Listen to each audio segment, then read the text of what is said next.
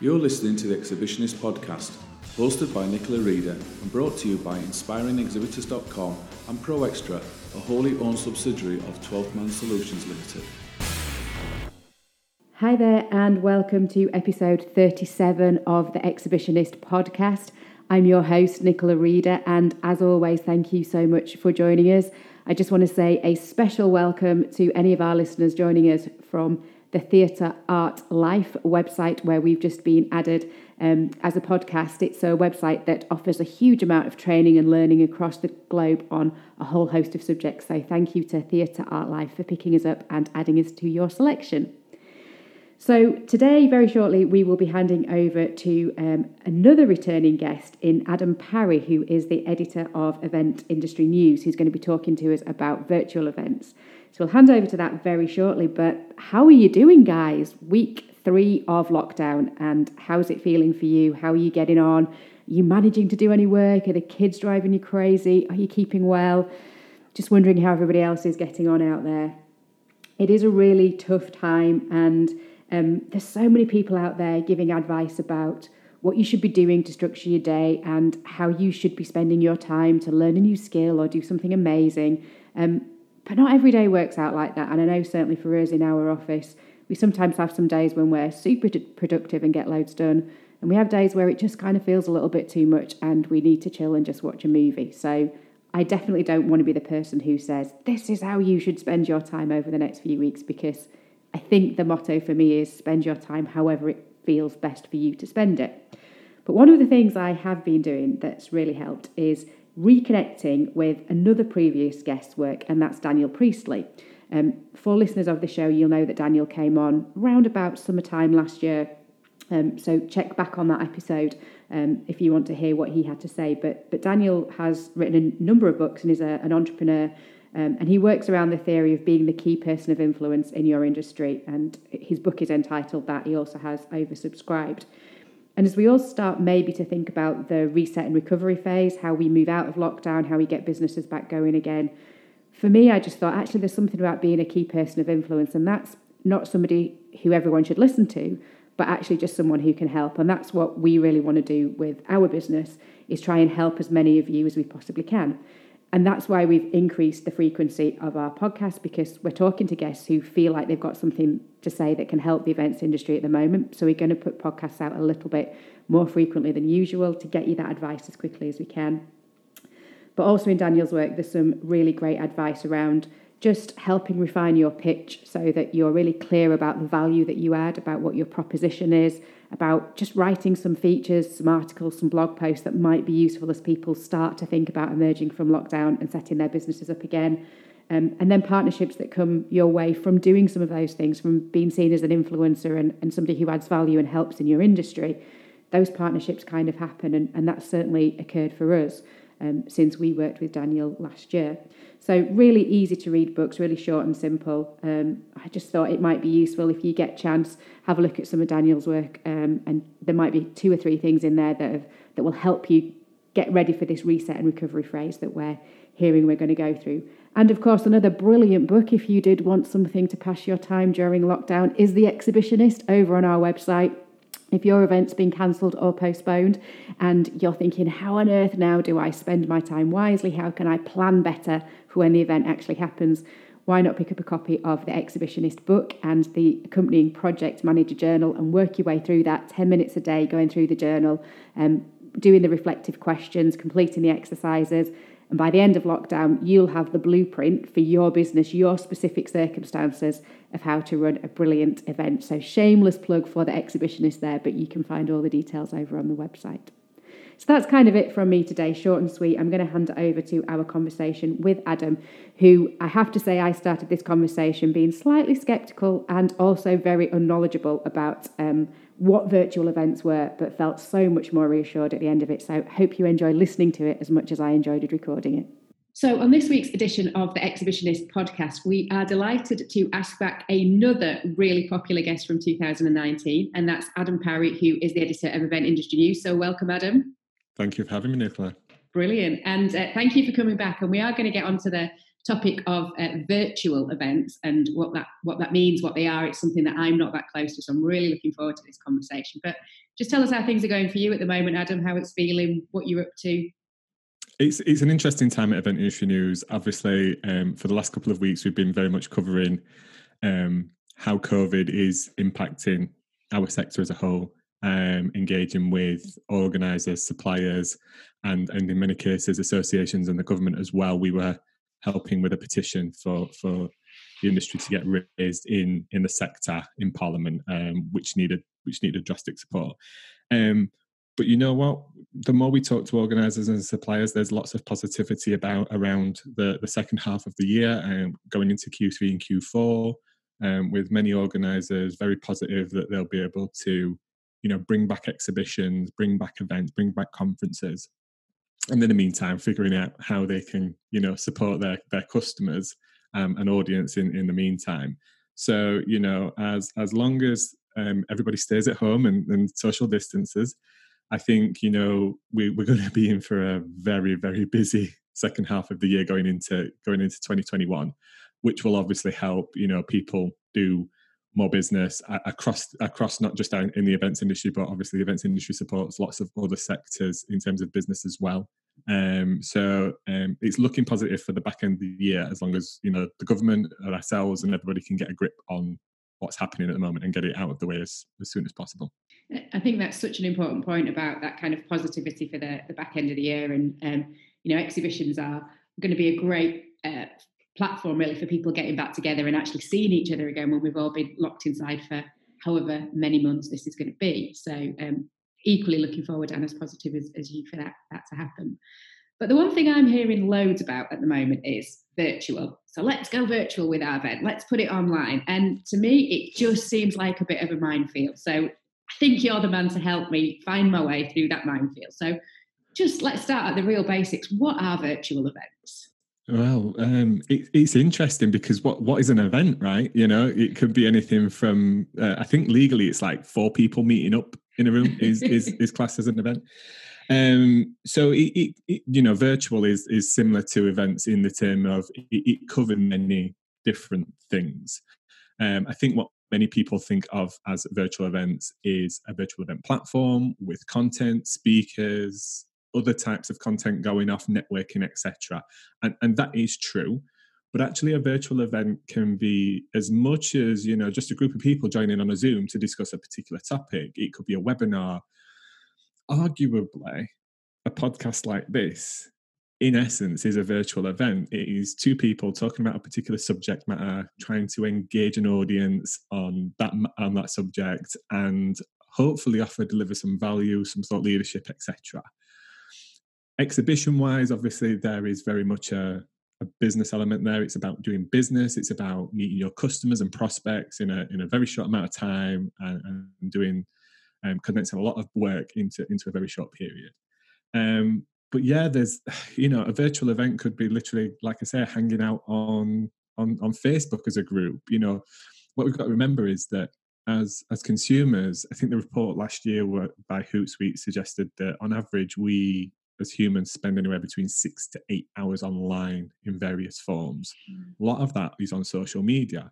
Social media is essentially an ongoing continuous event it's a it's an opportunity for you to speak to your audience and, and your network again about subject matter and deliver media whether that be video audio images etc so you know the, the term virtual event is probably very overarching and very wide what it will mean for attendees is probably different to what it will mean from to exhibitors and, and organizers so it really depends on what angle you're you're coming from Brilliant. And I think that kind of clarifies for me it's that same as a face to face event where a group of people with some sort of common interest, whatever that might be, just gets together to talk about that, to troubleshoot, to problem solve, to share their experiences um, and help each other. So that, that kind of makes a bit more sense in my head.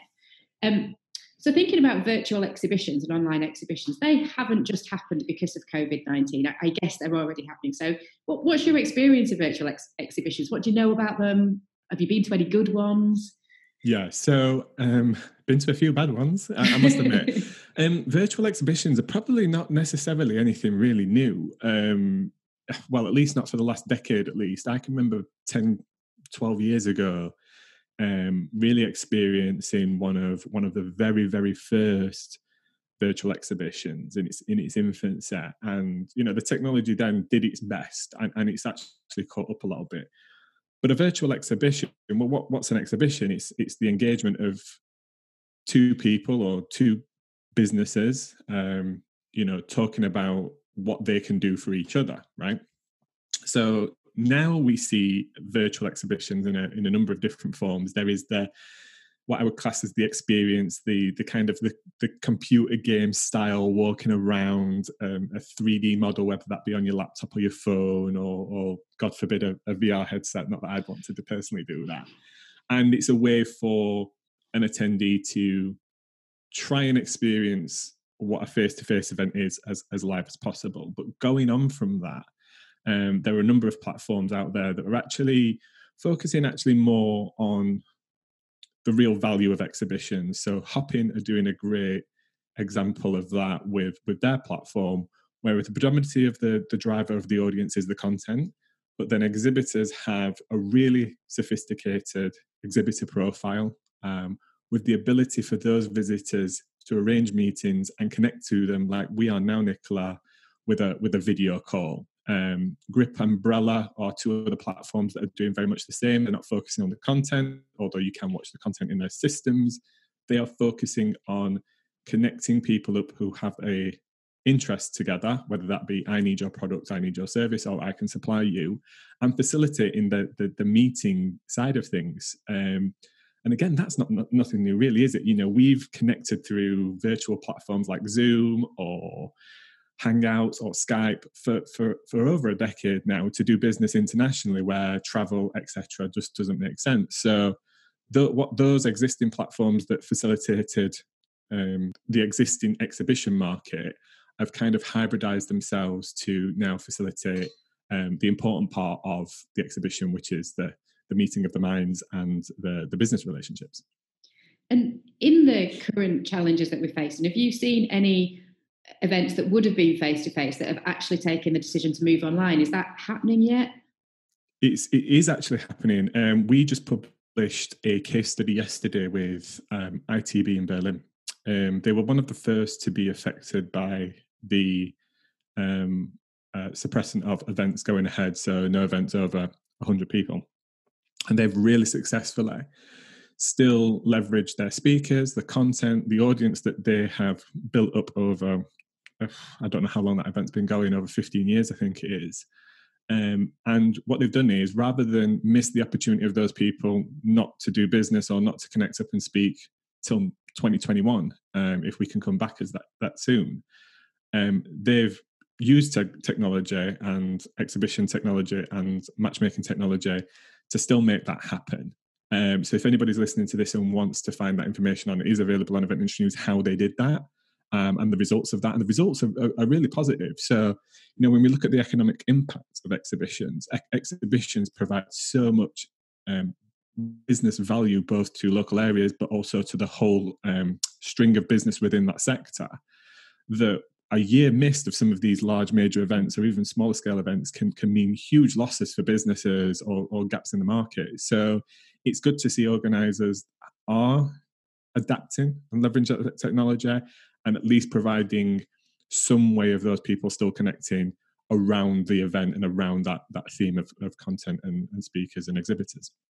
And it's interesting to hear you talk about the kind of value that the organisers can bring because there's almost a temptation that if you're an organizer of a show and your show's being postponed and you want to keep in touch with exhibitors, all of your content with them over the next three six months is going to be geared around getting ready for the show and you know just pushing your show and that's what's going to be important to you but actually there's some quite smart organizers out there who are saying well how do we build the community? How do we put them in touch with each other? How do we create some value and add some i don't know masterclasses around government funding and how you keep going? So is is there a slightly different agenda for the content you'd maybe share as an organizer virtually over the next few months than than you would do if it was just a normal advertising or marketing campaign headed into a show?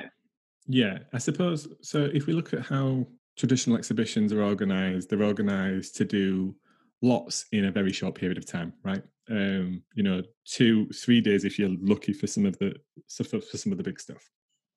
What the technology is actually opening up the ability to do is not only spread that content over a longer period, but open up the opportunities for those people to connect and meet and do networking over a longer period.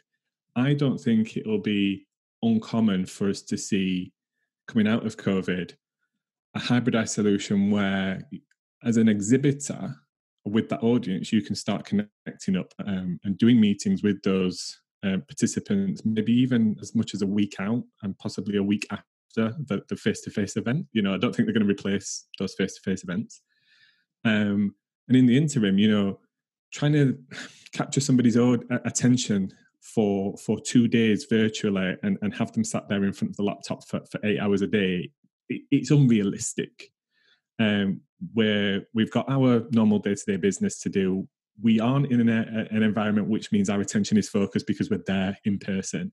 And we also have social media and phone and other people you know just just general stuff going off. And especially when we're working from home now you know i've got a little one in the background who just might need my attention. So i'm not gonna I'm not gonna ignore him no matter what how great the keynote is or, or meeting is. So you know i think even in the short term we'll see organizers go okay so this is this is our event over two days how do we spread that out ever so slightly to give people more opportunity to engage can we turn a two-day exhibition and, an event as a face-to-face into a week long's worth of activity and maybe have the keynote on a Monday evening to kick things off with a bit of network. And then Tuesday, we do some business stuff. Wednesday, maybe that's the exhibition side of things. Connect up with your exhibitors, do your meetings, your matchmaking. Thursday could be follow up. Friday, let's do something fun. Um, you know, it's, I, I think that's one of the main areas that organizers are trying to wrap their head around now. It's not so much the technology; the technology is there. Um, the technology, like Zoom, that we're using now, is is solid. It just takes a little bit of kind of getting used to and how you deliver content through that, especially from the speaker side of things. Um, but you know, there's teams and people and professionals in place that can take care of that. When it comes to the matchmaking, the exhibitor face-to-face side, there's technology that can take care of that.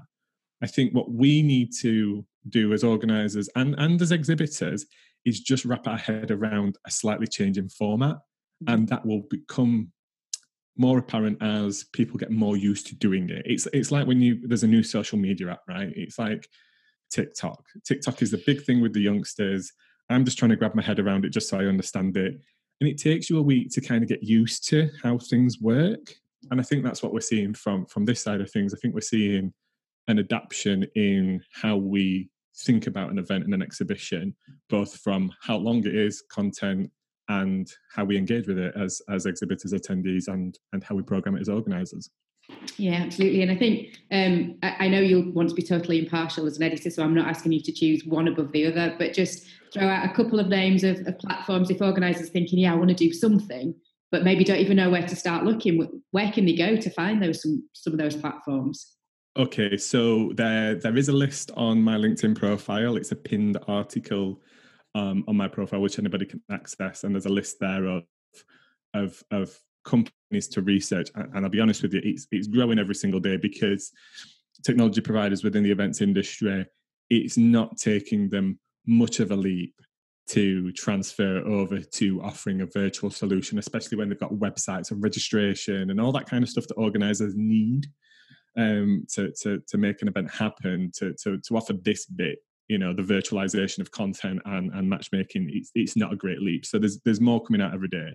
I would really look at what type of organizer you are and what type of event you want to deliver and, and choose the solution that works best for that. I'll be honest with you. Zoom for delivering content is is fantastic. It's it's really cost effective.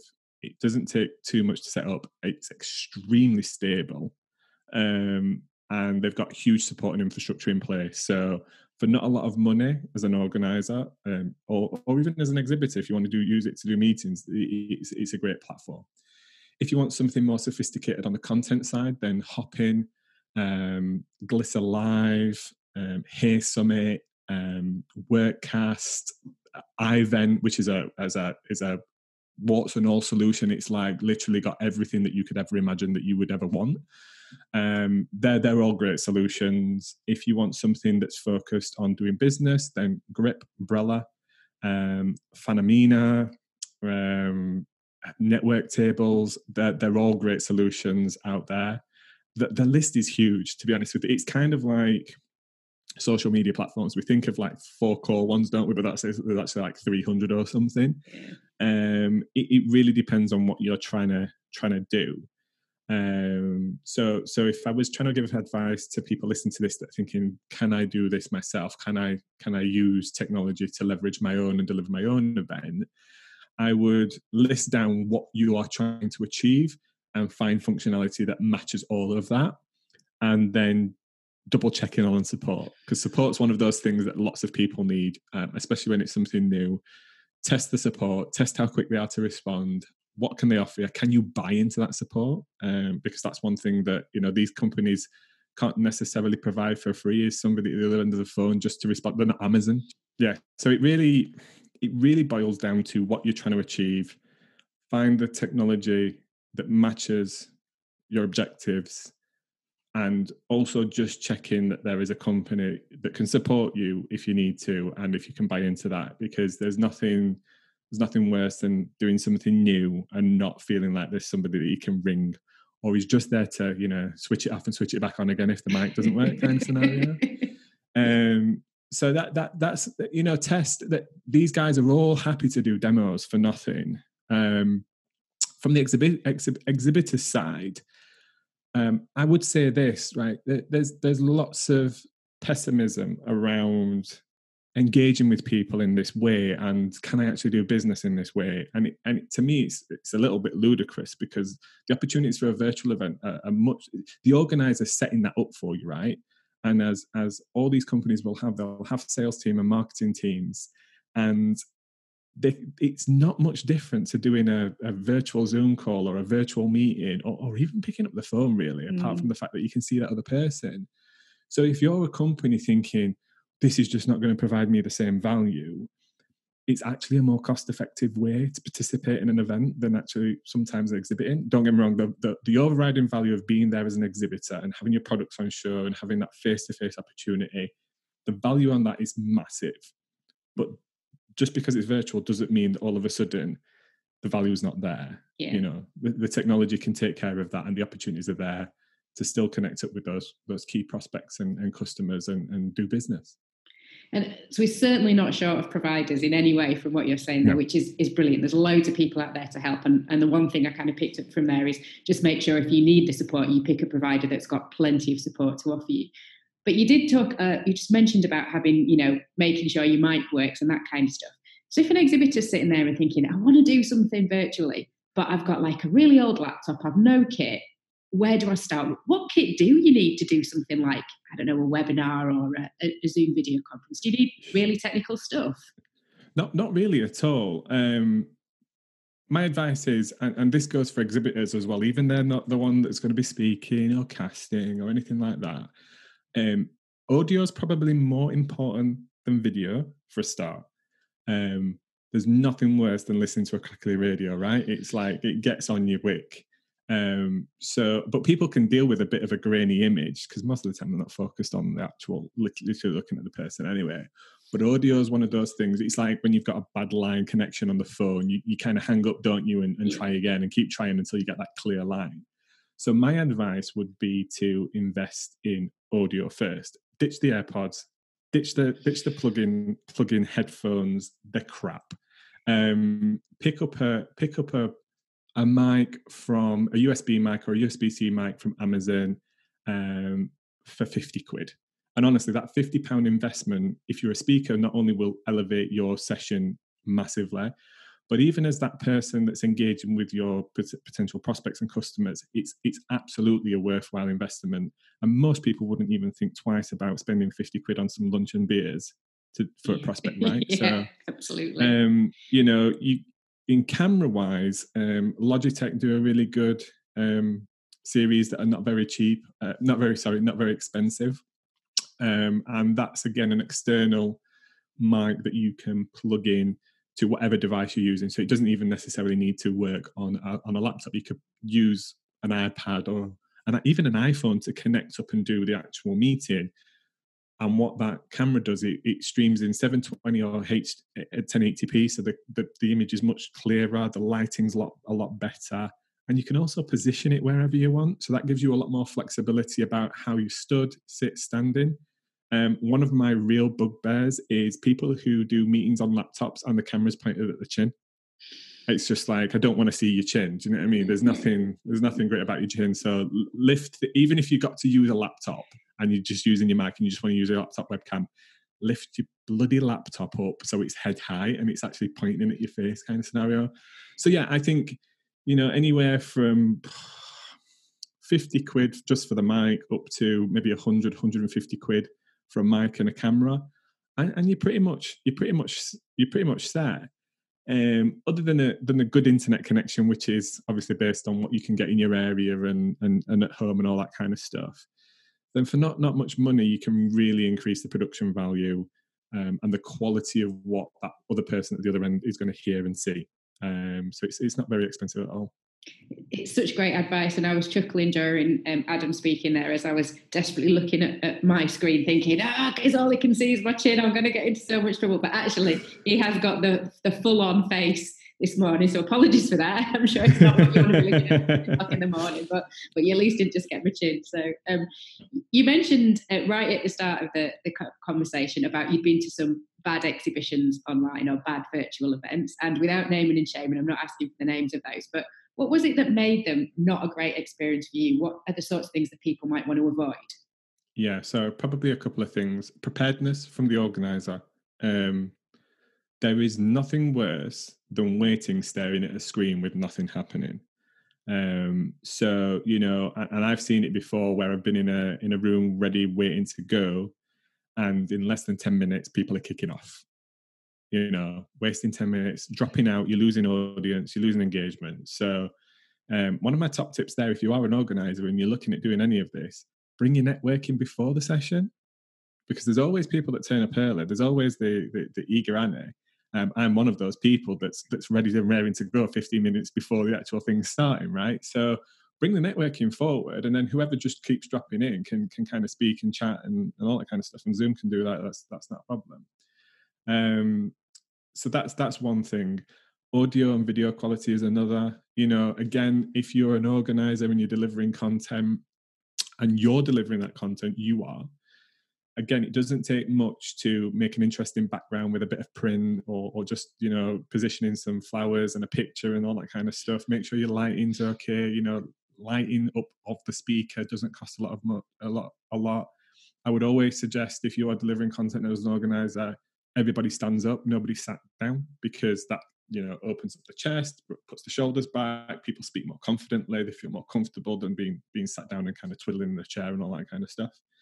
Um, and, and invest in microphones and videos and, and make sure make sure that's good and have that backup. Do all the tests and all that kind of stuff that makes you really confident that when you do go live, also just to, you know just just invest in in the communication with your audience about how they join and how they get on to those sessions and that exhibitor experience the likelihood is for 90% of those people coming on it's going to be a brand new experience to them they're not going to use the platform before they're not necessarily going to be they don't know what to expect so spend the time even do short videos or something like that explaining how they get on what they can expect the format keeping regular contact with them so so that's the kind of stuff that I've seen in the past is is just thinking, oh, we, we, can just throw this together, and, and you know, it's online, so people expect it to be a bit rough around the edges.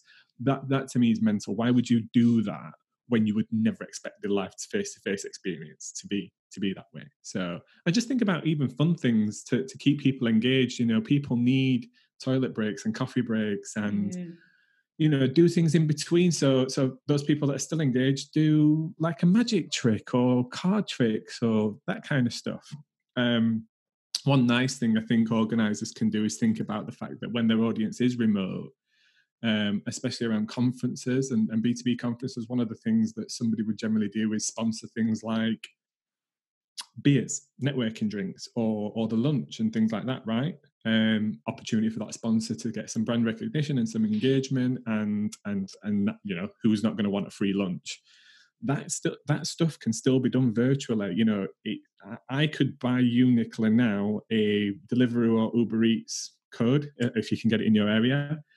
I could send that in a nice, sponsored, personalized email saying, Nicola, great to see you at VR Live. Here's here's lunch on me, order whatever you want. Do as a tweet of your photo of what we got you. Super engagement, right? Mm. And the same with beers. You know, everybody loves, loves the end of the exhibition day beers, especially the exhibit, exhibitor drinks, right? Great networking opportunity. Somebody could sponsor the beers and have a little pack of beers or, again, something sent to that person's house and home. So when that networking hour happens, they've got the beer there. It's, it's not it's not something that they've got to go and then find and, and all that kind of stuff. Yeah. So there's lots of things that can make an, a, an online event engaging and, and still feel like part they're part of it and a bit more than just dialing in.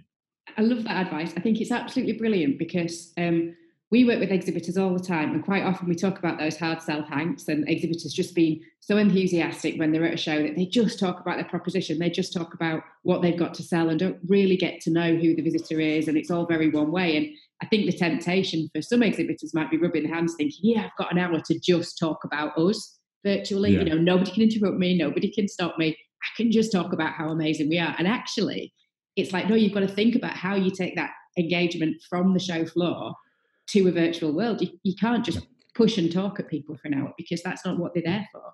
Yeah, and here's another piece of advice another great way for any company out there that ever does swag on their stands right do they do the t-shirts the sunglasses the mugs all, all that kind of great stuff that you know people love people i've got i've got the wife hates it but i've got loads of mugs and stuff that i brought back from exhibitions um there is an actual company that I will mention that's that's just launched something called YR Store, um, and YR Store are a brand merchandise specialist, a live engagement specialist for companies like Google um, with their Android at Mobile World Congress, um, lots of other brands that we all we all love and know.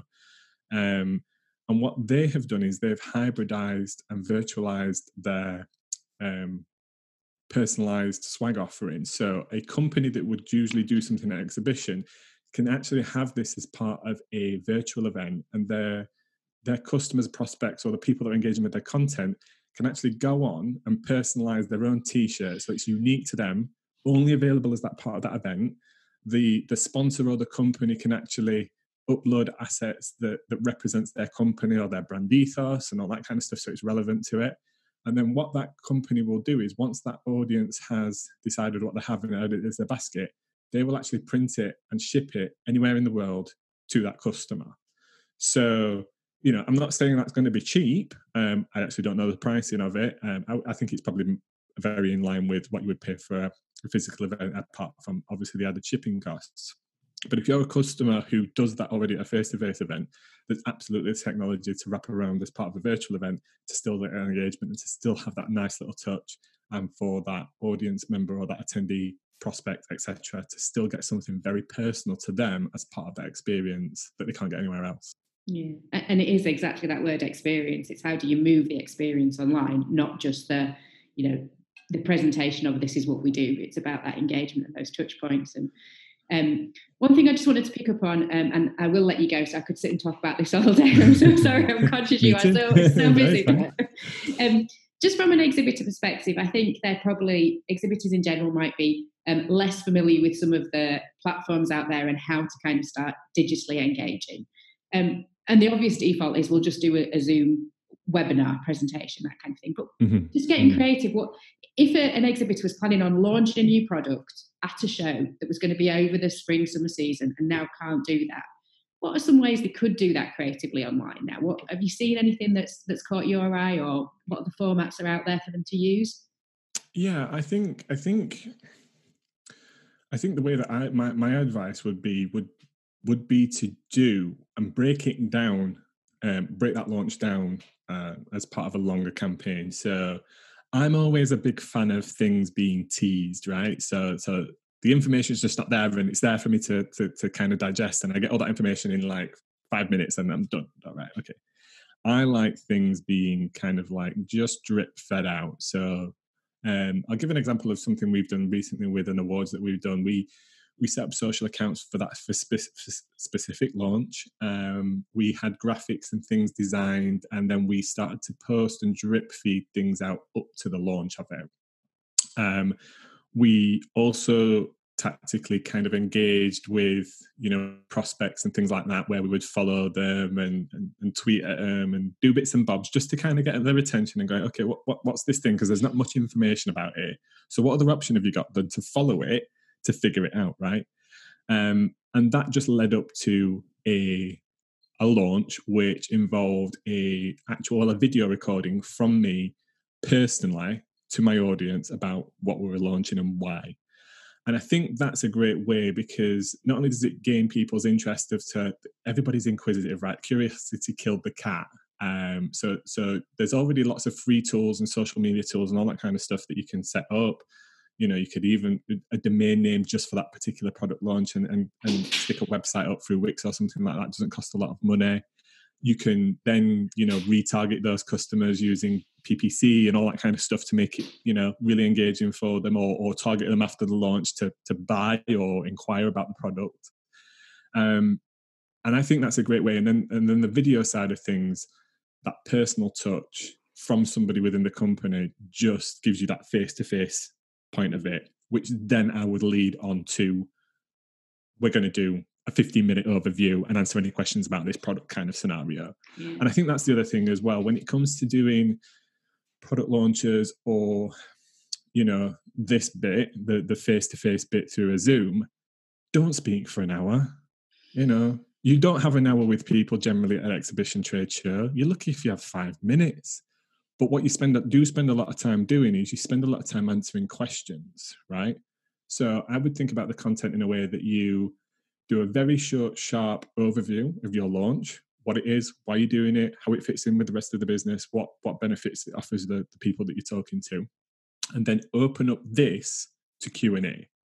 Maybe even start taking questions before you do this. I I do that a lot with my face-to-face events. I use tools and surveys from the people that are registering for it to say, listen, we want you to answer we want to answer your question. So if you've got a really yeah. cool question submit it. And then you've got a bank of questions ready to go rather than that kind of awkward like has anybody got any questions?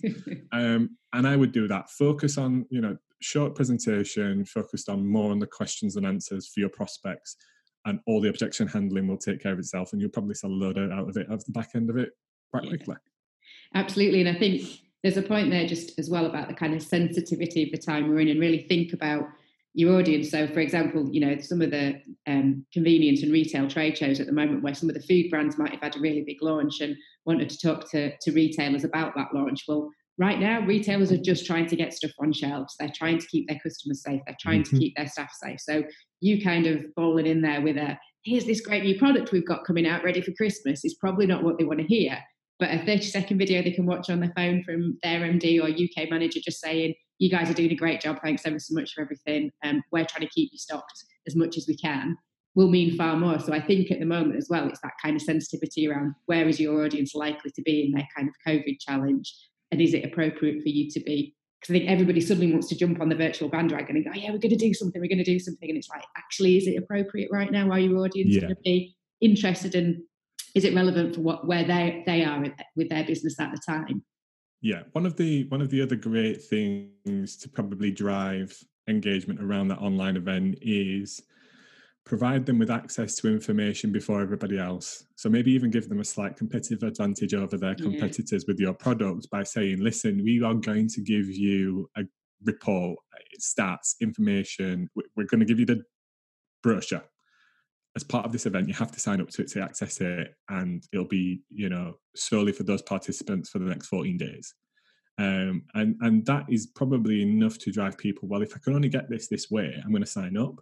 Yeah. And then you've got the opportunity to remind them to attend or send them the recording and all that kind of stuff. Yeah. Um, so just just think about how you would, you know, drip feed and and and lead cap those people um, in a face face or in a, in a normal digital marketing way and just apply those same rules to, to, to virtual events.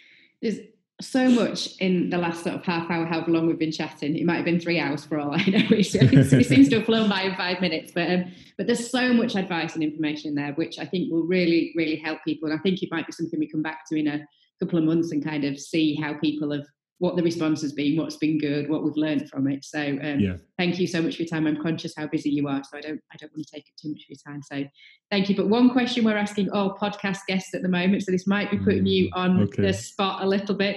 Um, what's keeping you occupied during lockdown? What are you reading? What are you watching? What are you listening to? What, what should our listeners also be doing? Oh, I'm gonna I'm gonna sound really boring. Um, my little boy, he really is. Um, you know, I'm I'm lucky that I work from home, so I get to spend a lot of time with them anyway. But um, I'm just using this extra bit of time um, while things are quiet and I've not got friends and family vying for my attention and things like that as well.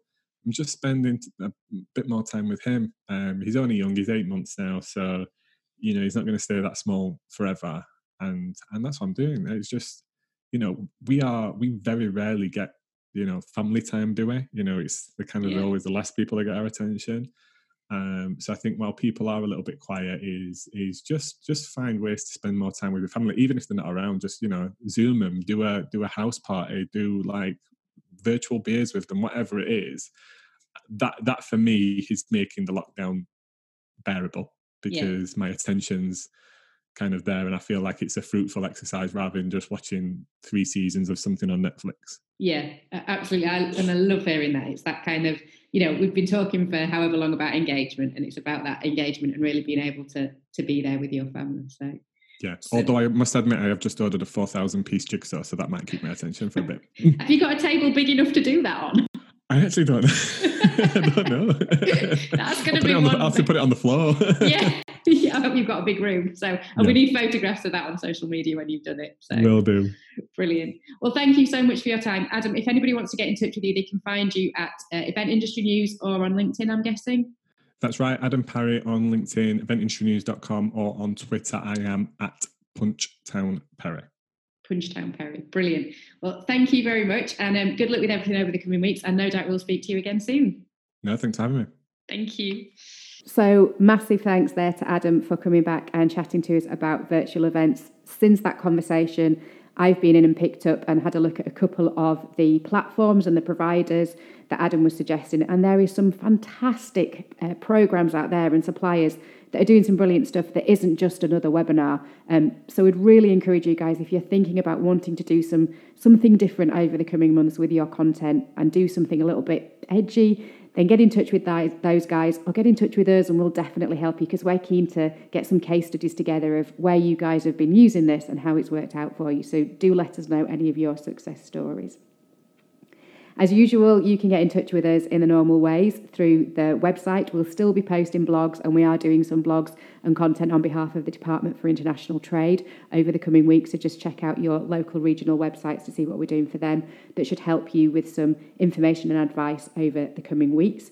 You can subscribe to the newsletter there as well, where we will also keep you up to date on everything that we're doing. Uh, as I mentioned, the Exhibitionist book and journal is available via the website. And don't forget, we donate to the National Literacy Trust for every um, copy that we sell via the website. So, moving on to the next edition of the Exhibitionist podcast, that will be coming out to you hopefully next uh, Tuesday. And we're going to be speaking to Laura Capell-Abra, who is the founder of Stress Matters. And as I mentioned in last week's podcast, Stress Matters have set up an events dedicated helpline for mental health first aid um, so if you're in the events industry and feeling like you're struggling and feeling that you're you're um, having some of those symptoms of anxiety and stress, then Laura's going to be talking about what stress matters are doing to help with that, but also what you can do to help yourself and help each other. On which point, coffee and a chat really, really helps at the moment. So, anybody who's struggling, please don't be alone. Please just give us a ring. We will talk to anybody in the industry. If you just fancy a Zoom and a coffee or a Zoom and a beer, let's talk. Let's try and help reassure each other that we can get through this. They are difficult and challenging times, but we're absolutely all in it together. If we can do anything to help, please give us a shout. Please keep safe. Please stay home over the next few weeks, wherever you are in the world. And we look forward to speaking to you again soon. Happy exhibitioning. Hop over now to inspiringexhibitors.com to subscribe to our newsletters, blogs, and future podcasts keeping you up to date with industry insight. While there, you can also find out more about The Exhibitionist, inspiring trade show excellence. Once again, thank you for listening.